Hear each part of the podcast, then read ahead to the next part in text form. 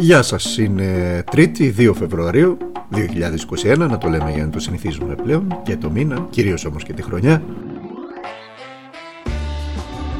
Είμαι ο Δημήτρης Χατζηνικόλας και ακούτε ένα ακόμη podcast του καθημερινού του Τμήματος Πολιτικών Ειδήσεων του Document. Για όσους δεν το έχουν καταλάβει, αν και δεν πρέπει να είναι πολύ αυτοί, κλείνουμε έναν ολόκληρο χρόνο όπου ο περίφημος SARS-CoV-2 είναι η πρώτη είδηση καθημερινά στα δελτία ειδήσεων ολόκληρου του πλανήτη. Ξεκίνησε από τη μακρινή Ουχάν της Κίνας και μπήκε στα σπίτια μας και δεν λέει να κουνήσει από εκεί. Θυμίζω ήταν 23 Φεβρουαρίου πέρυσι, όταν διαγνώστηκε το πρώτο κρούσμα στη χώρα μας, στη Θεσσαλονίκη, σε 38χρονη γυναίκα που επέστρεφε από τα ντεφιλές στο Μιλάνο. Τι πάω και σας θυμίζω τώρα. Από τότε μέχρι σήμερα προηγήθηκε, προηγήθηκαν ένα αυστηρό lockdown του περασμένου Μαρτίου, μια χαλάρωση που οδήγησε στο περίφημο State of Mind στην καλτέρα της Σαντορίνης και το δεύτερο κύμα από τα μέσα Οκτωβρίου που μετέτρεψε πάλι τη Θεσσαλονίκη σε Μπέργαμα. Από εκεί και μετά η χώρα μοιάζει με ρελέ. Ανοιγοκλίνει, κλείνοντας αυτή τη στιγμή περίπου τρεις μήνες και βάλε με ήπιου χαρακτήρα περιοριστικά μέτρα. Τα υπόλοιπα για τις ευθύνες της πολιτείας τα έχουμε πει πάρα πολλές φορές. Όπως έχουμε πει ότι δεν αρκούν φυσικά τα περιοριστικά μέτρα και τα πρόστιμα, είναι προφανές σε όλους πλην των κυβερνώντων.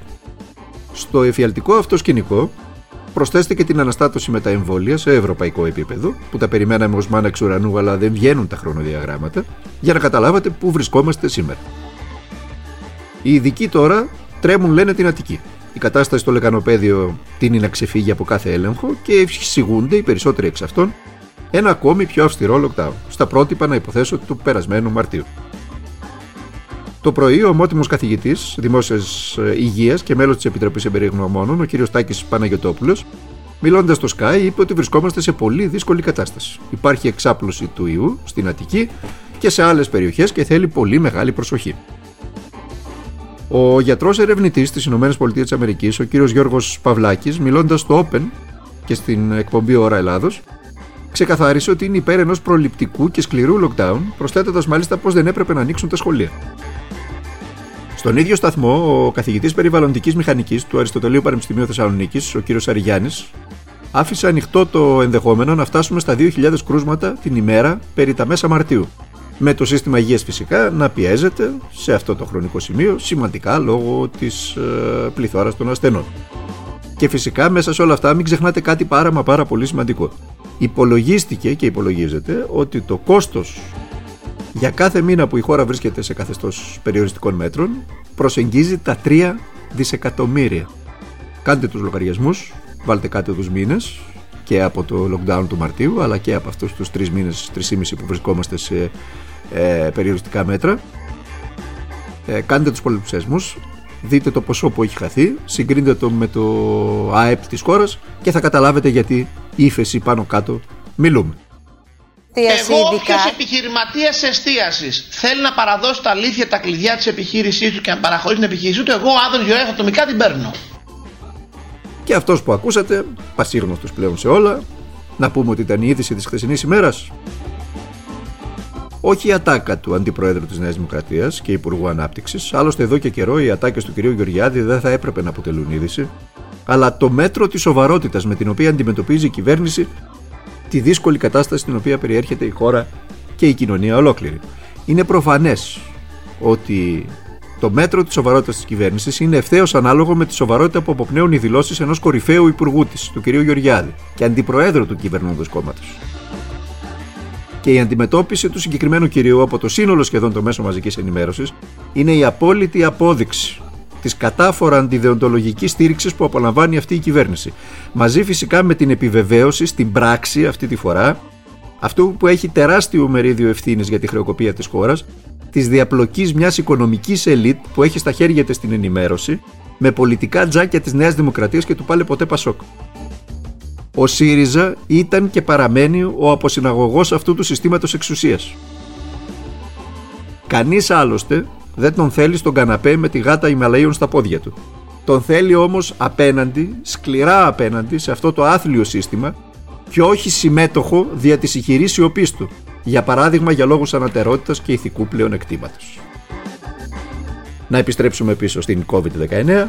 Πάνω από 5 ώρες χθες το απόγευμα συνεδρίασαν η καγκελάριος Άγγελα Μέρκελ με τους πρωθυπουργούς των κρατηδίων, τους εκπροσώπους εταιριών που παρασκευάζουν εμβόλια κατά τον κορονοϊό, όπως και με την Επίτροπο για θέματα υγείας της Ευρωπαϊκής Ένωσης, την ε, κυρία Στέλλα Κυριακίδη και τον Επίτροπο Εσωτερικής Αγοράς, τον κύριο Πιέρ Τιερή. Σκοπός της τηλεδιάσκεψης, λέει η Deutsche Welle, ήταν η ενημέρωση από την πλευρά των φαρμακευτικών εταιριών κατά πόσο είναι σε θέση να παραδώσουν τις συμφωνισμένες ποσότητες εμβολίων στις καθορισμένες ημερομηνίες, την κατάσταση που επικρατεί στον διεθνής στίβο σε ό,τι αφορά την προμήθεια του εμβολίου, όπως και μέτρα για να βελτιωθεί η τήρηση των χρονοδιαγραμμάτων στους εμβολιασμούς. Μετά τη τηλεδιάσκεψη, δόθηκε συνέντευξη τύπου, όπου ο καγκελάριος διαβεβαίωσε ότι ακόμη και στην περίπτωση που αργήσουν να κυκλοφορήσουν τα εμβόλια των εταιριών ε, CureVac και Johnson Johnson, οι ποσότητες που θα διαθέσουν η Pfizer και η BioNTech, η Moderna και η AstraZeneca θα είναι αρκετές για να εμβολιαστούν μέχρι τα τέλη Σεπτεμβρίου όλοι οι ενήλικοι πολίτες στη Γερμανία.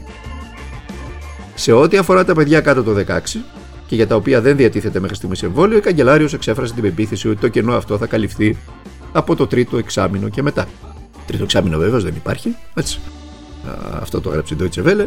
Το δεύτερο εξάμεινο υπάρχει. Προφανώς ε, και να υποθέσω ότι η καγκελάριος εννοούσε ότι κάτω των 16, τα παιδιά κάτω των 16 ετών στη Γερμανία θα εμβολιαστούν το πρώτο εξάμεινο του 2022. Στο ίδιο περίπου μήκος κύματος κινήθηκε και η πρόεδρος της Κομισιόν, η κυρία Ούρσουλα Φοντερ Λάιεν. Εντός του καλοκαιριού είπε: Θα εμβολιάσουμε το 70% των Ευρωπαίων. Σε ό,τι αφορά στην φαρμακοβιομηχανία AstraZeneca, πρόσθεσε ότι περιμένουμε να αναπληρώσει τις δόσεις που έκοψε το πρώτο τρίμηνο. Και αφήνοντας στο τραπέζι και μια υπενθύμηση με νόημα, ε, εμένα περισσότερο ως απειλή μου μοιάζει αυτό, μπορεί να την εκλάβει ως απειλή κάποιος. Ε, υπογράμμισε ότι η Ευρωπαϊκή Επιτροπή θα μπορέσει να ελέγξει τα στοιχεία τα οποία αφορούν τα εμβόλια που παράχθηκαν στην Ευρώπη, δηλαδή στο εργοστάσιο της ε, Pfizer στην ε, Γερμανία και στο Βέλγιο, και πωλήθηκαν σε χώρες εκτός Ευρωπαϊκής Ένωσης. Προφανώς υπονοεί τη Μεγάλη Βρετανία. Αν και υπήρχαν δημοσιεύματα που κάναν λόγο και για πωλήσεις στην Ινδία. Όταν θα έχουμε στα χέρια μας, είπε η κυρία Ούρσουλα Φοντερ Λάιεν, τα πλήρη στοιχεία, τα οποία θα αντικαταστήσουν τις φήμες, θα επανέλθουμε στο τραπέζι της διαπραγμάτευσης με την εταιρεία και θα τη ζητήσουμε να αναλάβει τις ευθύνες της. Πάμε και στα ελληνοτουρκικά τώρα. Ε, υπάρχουν και αυτά όπως αντιλαμβάνεστε και είναι μάλιστα και πολύ σημαντικά. Διότι οι εξελίξεις τρέχουν και τρέχουν ερήμη της κοινωνίας και πίσω από τα μέσα μαζικής ενημέρωσης. Σήμερα ξεκίνησαν στο Βερολίνο οι συνομιλίες της Υπουργού Άμυνας, της κυρίας Άνεγκρετ Κραμπ Καρεμπάουερ, με τον Τούρκο ομολογό της, τον ε, κύριο Χουλουσία Καρ. Ψηλά στην ατζέντα βρίσκεται η κατάσταση στην Ανατολική Μεσόγειο. Ψηλά στην ατζέντα. Το είχε δηλώσει άλλωστε ο εκπρόσωπος του Γερμανικού Υπουργείου Άμυνας το Σαββατοκύριακο. Περίεργη κινητικότητα υπάρχει και στο Κυπριακό. Ο Έλληνας Πρωθυπουργός πάει στην Κύπρο.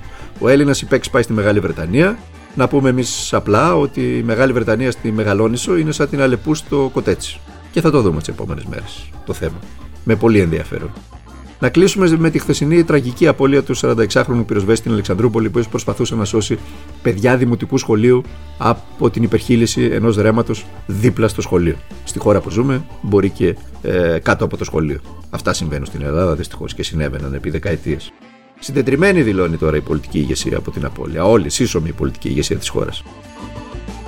Κουβέντα για το πώς είναι δυνατόν εν έτη 2021 μετά από τέσσερα κοινοτικά πλαίσια στήριξης και πακτολό χρημάτων από το ΕΣΠΑ να κινδυνεύει δημοτικό σχολείο από ένα ρέμα που φούσκωσε από τη βροχή και να πεθαίνει άνθρωπος πυροσβέστης που πήγε να σώσει τα παιδιά. Όχι, δεν κυβερνούσαν αυτοί. Δεν ήταν δικοί τους οι περιφερειάρχες και οι τοπικοί άρχοντες. Αυτοί είναι μόνο για μνημόσυνα και βεγγέρε. Τα ίδια χάλια και στο αεροδρόμιο της πόλης, όπου μετατράπηκε για τρίτη φορά, λένε οι άνθρωποι της Αλεξανδρούπολης, σε λίμνη.